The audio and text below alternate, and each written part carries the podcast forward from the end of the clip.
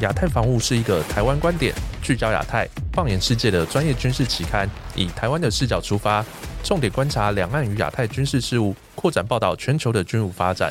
我们期许为读者打开崭新的视野，让专业的军事更具趣味性，提供听众贴近生活的全方位军武知识，并衍生分享有趣的国际事务。本集是我们亚太防务 Podcast EP 四十五，我是云中。在我们这一集，我们同样安排我们的亚太防务总编辑郑继文老师担任主讲。总编辑你好，大家好，我是郑继文。另外，我们的语坛来宾是退役的海军上校，那也是知名的小说家，以黄河笔名闻名文坛的黄振辉老师。老师你好，大家好，我是黄振辉。总编辑老师，我们在前几集的节目当中，其实我们有邀请其他来宾跟我们谈过有关于整个中共海军，他在做一个。元阳巡弋的任务的这样的一个过程，那甚至于说，其实我们在上一集我们也探讨到，中共他在海军在在四月份对台湾做一个军演时候，那他也出动了非常多的架次的这样一个军舰，乃至于我们有谈论到这个山东舰的这样一个战力的一个展示。那其实我们知道，在最主要我们在过去几集我们也谈论到非常多的。共军它在这十几二十年当中，它在造舰速度、成军服役速度，我们都常用一句话，就真的是如同下饺子般这样子不断的投入，这样它的整个行列当中哈。那么因此，我们这一集我们试着来跟听众朋友来做个讨论，是有关于中共解放军它在使用神盾舰，我们来探讨整个神盾舰它的特征，以及在现代海军当中神盾舰它所扮演角色，乃至于中共它。的海军，它神盾舰在过去的发展历程以及未来展望，那乃至于我们试着来比较说，中共的神盾舰以及美系美国的神盾舰，它的异同、它的相异差异，那乃至于我们直接透过了近年的演训来观察、来剖析中共海军它神盾舰它的相关战力。那么，因此我们本集就这样在一个脉络基础下做这个对谈。今天非常荣幸再邀请黄振辉黄老师在节目中与大家语谈这个中共神盾舰这个议题哦。我认为黄老师是非常适合的这个来宾哦，尤其是之前在海军军职的这个历练里面，有接触过很多与国造神盾舰相关的一些计划。当然，对于神盾舰相关的技术还有它的特征，自然是非常非常的熟悉。我先这个切入主题，请这个黄老师为我们解析一下啊。大家常讲神盾舰，神盾舰，能不能为大家简单的说明神盾舰的特征，还有它到底在现代海军的角色为何？其实所有的军事的战场啊，这些装备永远是从人类开始赤手空拳打仗到今天，永远是技术矛与盾矛利了，我们就想办法发明一个更坚固的盾。更坚固的盾以后，人家又想一个更刺的、更尖的矛，一直在这个样子。所以一个是攻击方，一个是防卫方。记住，神盾舰那个字叫做神盾，那是防卫，不是攻击。对，所以我始终说，神盾舰跟传统船战舰最大的不同是它的防卫，也就是它的侦测。它的侦测差在哪里呢？我刚毕业的那时候啊，海军所有的大概雷达都是什么样的？你去想想看。如果只要你看过那些电影，就会知道，它一开始有一个搜索雷达，四秒转一圈，三百六十度，或是可能十二秒转一圈都有，转一圈转一圈，然后那个雷达荧幕那里，它扫到一个目标，那个荧幕上面就一个滴一个亮点。第一次你看到一个亮点，代表说它有一个雷达回波，对不对？然后我们就通常用一个追踪球去锁定，按下去，它就知道这里有一个亮点。接着四秒之后，或是十二秒之后，它扫到它第二次的时候，那位置通常在不一样的地方，我们又会扫。追踪球给它框住，然后我们会说指令追踪，然后它就因为有两个不同的时间、不同的位置，是不是就出现了它的航向跟航速？是就出来了。但那只是搜索，非常耗时的，靠机械雷达的转动。然后它这个建立之后呢，那个位置是非常粗略的，哦，因为搜索雷达一个波打出去，就像一个大苍蝇拍一样，整个这样出去。这个时候我要想要攻击它的话，这个位置不够精确，所以我要怎么样精确？我就是就指令。追踪雷达，然后追踪雷达原来是这个待机，好比说摆在指的正船头，你一指令这个位置，它嘎嘎嘎，这个机器就转过去了，然后它发出那个波啊，跟一根针一样，然后它会以那个点为中心呈现螺旋扫描往外，或是呈一个弓形的角，哇，扫过去，可能抓得到，可能抓不到。那如果抓得到，它就一直盯着它，这样子追下去，这个时候才叫做锁定。所以锁定就会发现，追踪雷达要持续的照在这个目标，盯着它走，这就叫做锁定。具备这个条件，你就还可以发射炮弹或者飞弹去攻击它。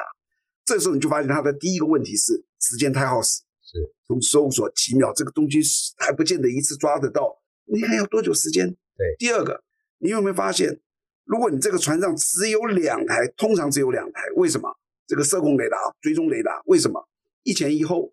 它不是你要装十台可以装的，那么一大堆鼻子都遮住了，它大概就是一前一后，只有两台，因此这种船。一次最多打两个目标，在那个时候啊，你只要去看那个射控雷达，就那个圆盘形的小小的，你就在船头那里去看，哦，两个来第三个目标，它就是挨打。是那时候的就是这样，但是你你克服不了。第一次克服这个困境的就是神盾系统的相列雷达。神盾系统相列雷达它的概念是什么样的？我举个例子哦，你每一根针哦，这样子射控雷达打出去的这根针是不是只有一度？我这个三百六十度是不是有三百六十个针？对，我同时给你摆满三百六十度，那三百六十个水平的这样的摆哦，堆成一个圆状的对着外哦，是不是只有一度的俯仰？是，我再叠一层就两度，再叠一层三度，再叠一层四度，三百六十度可以有三百六十个神盾系统。一开始出来那个是四千八百多个，这个那个东西叫做馈送角。对，你就可以想到四千八百多个馈送角，等于它已经。堆叠起来大概超过十五度了。如果你这样去想，好像一个喷泉，哇哟，我天哪，对不对？那这样子，第一，它不要那个转动的机械转动，那就省掉好多时间。是，但实际上它是在控制后面的那个电子开关，哒哒哒哒哒哒哒，它两秒钟可以搜索完整个空域，实际上一点五秒就收拾完毕。还剩零点五秒怎么办？就去追踪剩下他抓线的目标。通常他可以在那个时候刚开始。我在管神盾，他可以大概追踪两百五十六个目标，它可以同时攻击二十四个目标，它不受追踪雷达因为它每一个都是追踪雷达。是，你就想想看，那是多么贵的一个东西。对，这是说它它为什么？它就是盾，它那个盾跟神一样的，我可以密不透风的在我的四周三百六十度，随时随地任何位置这样追。那原来呢，你就想着那个搜索雷达，咔转一圈，咔转一圈，这机射控雷达转过去。那个在实际作战的时候反飞弹完全来不及，是那只有神盾才有可能记住，所以记住神盾的厉害是它的盾，是它的项链雷达。它之所以这么贵，完全是因为项链雷达。对，它每一个东西的那个叫做馈送角啊，我们叫 feed home 馈送角，一个东西大概有这么大哦，相当于比一个香蕉还要大概大一点，四千八百个，那是多大的重量？加上它后面的那 cable 接的那个人力器，那你射控雷达不可能放在。那个水平线附近，你一定放的很高，是你放的很高了以后，船一晃，他戴了一个大铁帽在他的头顶，那一晃不就翻倒了吗？所以刚开始的神盾系统大概都是万吨左右。是，那那时候我们想要去做的是四千多吨的成功级舰改成那样子。对，四千多个这个 feed home 你装得下吗？当然不行，撞下去一定翻掉。那怎么办？他删减到一千多个。对，这就是那时候小神盾在做的。所以那个那时候我就在负责这个案子，是我最后是抱着反对立场不做，我觉得这个东西浪费钱，到最后也风险太大。是是，那个是这是我当时的立场，所以我对这个在做与不做中间的时候，还有几个竞标商来来去去，所以我对这个的内容实在是到底它的好在哪，坏在哪，他在考虑什么因素，这个我们要记住。神盾系统的东西是它的盾，也就是相列雷达，是对。神盾这个剑当然有盾，还要有拳头嘛。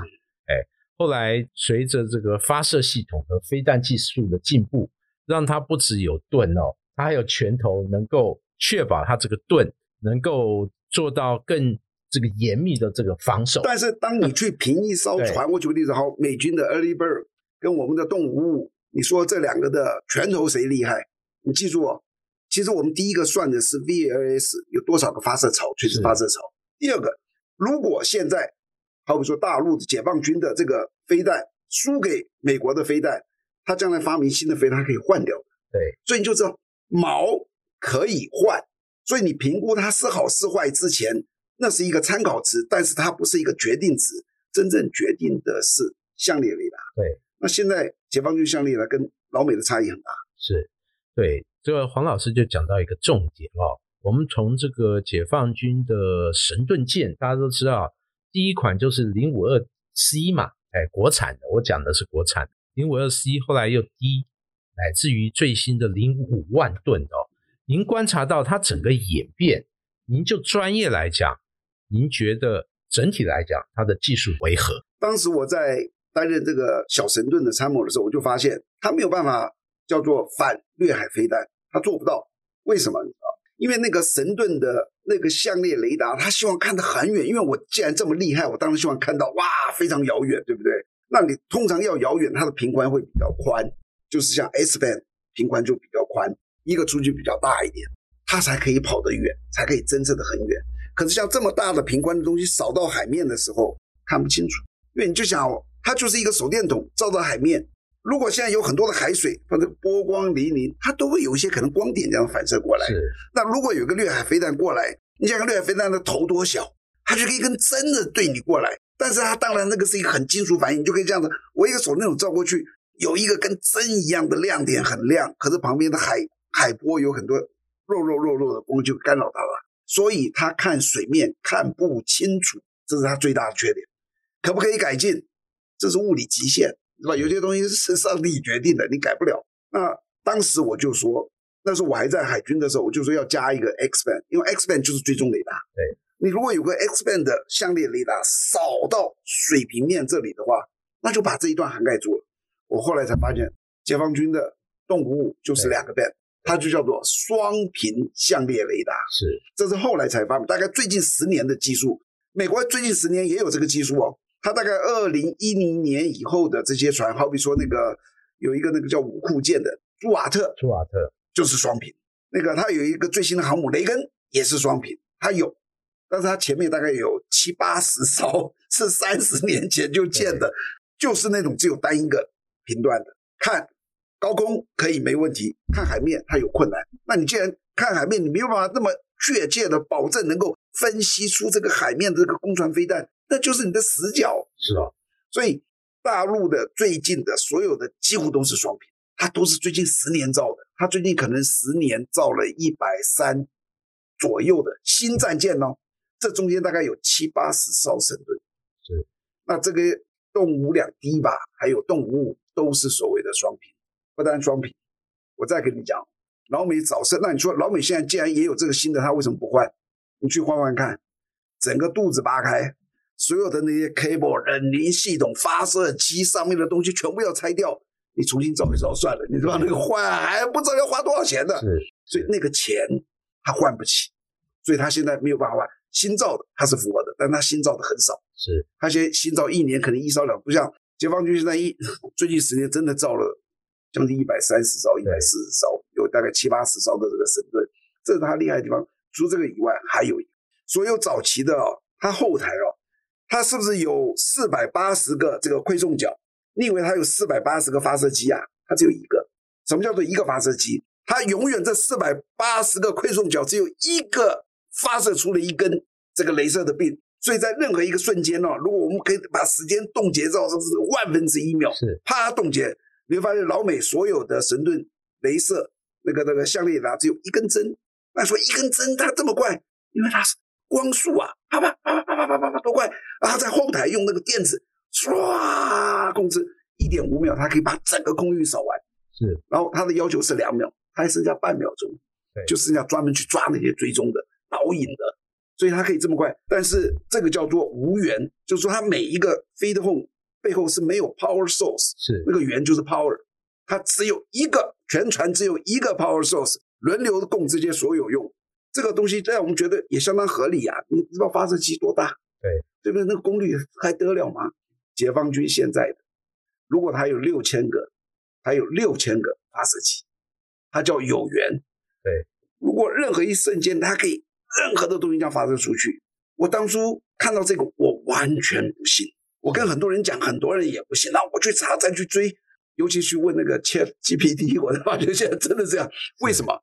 现在微信化，微型化的很厉害了。对，这个科技的进步确实让这些电子设备哦，不管体积、重量都大幅减少，尤其是这个耗电耗能的这个是一个关键。呃，这就是为什么就是我们以前的手机哎很大，大家生活上可以接触，哎，现在手机越小越薄，就是因为相关的电子科技，包括零件等等，那这个技术大幅精进。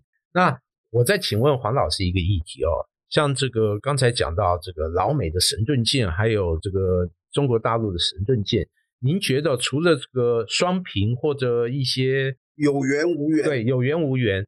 那两者之间，您觉得就我们就直观来讲哦，能不能就一些几句话能够比较一下他们两者之间这主要的差异为何？因为这就是我们军武界常说一个后发先至。对，老美的神盾舰太早了，当初的科技差成什么样子？是，你要知道，像我刚毕业的时候，那时候我们船上有一个叫做电罗金，几亿的价格，跟一个小台洗衣机一样。是全船的一个所有射控系统的中心，你知道那么大的一个基建，现在呢，现在比一个我们小指甲片还小，是便宜的要命，一定比当初那个还要精准。你就可以从这个钱也好，体积也好，微型化现在到这个地步，这就是所谓的晶片？彻底改变了所以我们对这一顿观点。那就为什么？为什么解放军能够把这么多的发射机、处理机？在每一个后面，好比说它有六千个，它就有六千个发射机、处理机哦。因为微型化的结果，对每一个可能都是一个很高阶的晶片，这就是它的差异。那现在解放军的这一个叫神盾系统，是全世界海军的梦想，要装不可能再装老美的那种神盾，对，一定是那个最新的。那这个里面有掌握了多少技术，我真的也不太知道。但最起码，我们海军从我在总部五或是四十年了，四十不到四十年，大概三七八年前我就在管这个案子，到今天中科院也做这个案子做了一二十年了，也没有成。对，最后海海军你应该知道，最近海军没有同意他们做下去，就是觉得他的技术。对，所以他的技术确实是蛮困难。对，不过从这个这个现象可以观察一些其中的一些内涵哦，尤其是这个这个解放军这些神盾军舰还是。按照计划快速的建造，那用这样的状况来反推，他可能在神盾舰的这个技术上来讲，他还是认为它在综合性能、可靠度等等是符合它的使用的一个标准和要求。我们能不能这样来解释？应该可以，因为这个东西是不是成熟，你从一个观点去看，它有没有量产。对我举个例子，现在中共的航母洞洞幺叫辽宁，编号是。十六号，洞洞两是十七号，这个山东洞洞三是谁？福建，你记得吗？它的型号都在变哦。洞洞幺、洞洞两、洞洞三。那你再想，洞五五大区现在造了八艘了，它都叫动五五，可是它的名字不一样，它的型号都一样。意思就是说，动五五已经进入量产。当它进入量产的意思就是它满意了。如果他不满意，海军不满意，怎么会同意你量产？对不对？航母他现在满意了没有？没有，第三艘也没有。如果他建造了一个动四四，我不管什么舰，然后动四四造了六艘，分别叫什么拉萨舰，什么这个新什么各各各种省名的这种舰，那就代表他对这一型满意了。对，只要他没有满意之前，他的型号就一直在改，舰名也好，舷号也好，那个不是关键。它的形式的动五五、动五两滴，现在可能有三十艘了，它都叫动五两滴，这就是说他对那个船满意了。但是航母现在没有满意，什么时候满意你就看它量产。是这个黄大哥这样的解释哦，我就可以理解。特别我观察到，像零五二 C 这个驱逐舰，刚开始只有两艘无翼嘛，但是很久很久它才有同型舰，后续再下水。零五二 C 好像总共建造六艘。前两艘和后四艘其实差了时间蛮久，然后后来才再有这零五二 D，零五二 D 后来就是这个落实了所谓下水饺，哇噼啪，现在就是二三十艘，所以很可怕。显然动五两栖它是不太满意的，是它一直在改。对对对，而且你从它的外形，它是一个圆弧形的一个雷达面板，是哎，那零五二 D 或者零五都是一个这个平面完全平面的一个面板。哎，后来像这个黄老师讲的，还有双屏啊等等，就代表它这个技术上这个确实已经精进，达到一个很高的可靠度。那我再请问一个问题哦，就除了技术的进步以外，我们能不能从近几年解放军海军的相关演训，尤其是综合性的这种海空演训，或者到海外的相关的任务，能不能判断出或者看出，它对于说整个神盾舰的战力哦，那可能可以达到一个大概什么样的水平？除了航母战斗群哦，它的整个的航母战斗群的训练是非常复杂的。其余的战斗群都没那么复杂。我举个简单例子，你不要说这么先进的神盾系统，成功级舰啊，你去翻开维基百科，成功级舰的装备栏一大摞里面，当中有一个 SIS two SYS dash two SIS two 自动接载系统，那么老的船呢，已经五六十年的了。我说五六十年前的设计，就说当打仗的时候，你把这个东西接到 SIS two 作战系统，它全自动。那神盾更是是，我记得当初。我在管的时候，那个神盾的那个机翼公司来，他说：“我们这个船哦，打仗的时候你就在旁边喝杯咖啡、抽根烟就可以了，你什么都不必管，他可以帮你全部作战。所以你说他有了这个船了之后，以现在的观点，他能不能够发挥？那不要人发挥，他人一大堆不在，这个船照打仗。就是那时候我，因为像以前我们在扬子号的时候，春节啊、放假都只准放六分之一。”因为一紧急出去，锅炉啊、什么炮位啊什么的，最起码有六分之五的人这个船才能运作。后来我当成功舰舰长的时候，你知道我过年过节我敢放一半的时候，为什么？它全自动，我船开哦，就跟个那个叫做什么汽车一样，噔噔咚启动了。然后以前扬子号的整个的运作是从驾驶台一路过去摇啊晃啊，什么都是这样转动。它那个只有驾驶台的一个，就跟那个油门一样，全部全自动。所以，越先进的战斗系统，人员决定的部分就越少，反而装备本身已经大概决定它的战斗能力。所以说，它能不能够发挥它战斗，它一定可以，因为那就是先进的战斗系统。是。那我们再展望一下未来哦，它这些神盾舰未来会被赋予它反飞弹的这能力，就像美国的海基反导系统这样。那同时借由不断的练兵，我们可不可以这样说？这些神盾舰将成为它落实反这个介入区域拒止的一个海上的一个核心力量。我倒觉得反导其实是另外一端，它现在防的就是万一你打我，你知道这是一种，你打我的话我怎么办？它除了真正，你看它还有两样东西哦，它的那个叫方针炮，对，哇塞，十一管，火力很强，哇，那真的是不得了。还有一个就是像这种进货的红旗十二十还是多少？有一个那个像三洋飞弹的这个东西，他的意思就是我这个盾一定看得到你来袭的东西，我这两样东西我一定可以把它击落，及时击落。我看了这个灯，我觉得哎，它确实蛮安全的。可是如果你说要反导，那是完全两回事了。是弹要换，对，那是截然不同的换。好比说现在可能标准六型，好不好？雷达也要换，你知道你怎么往头上看？它那个射控雷达通常有一个角度出去的，它当头都是。它是死角，所以它连雷达也要做一些弥补，弹药换这些都要去做，而且这个反导绝不是它单一单位，还有好几个单位，是是陆地的，对不对？雷达站、太空的卫星等等。但是未来会不会做？当然会做，这永远是这个发展的方向。未来大区是一个核心，也许将来你就看到动五 B 出来了，飞弹也换了，雷达也换了，它可能就兼了反导。未来一定会走，但是目前还没看到。是好，针对这个中共的神盾舰，我们未来拭目以待。谢谢，谢谢，谢谢各位。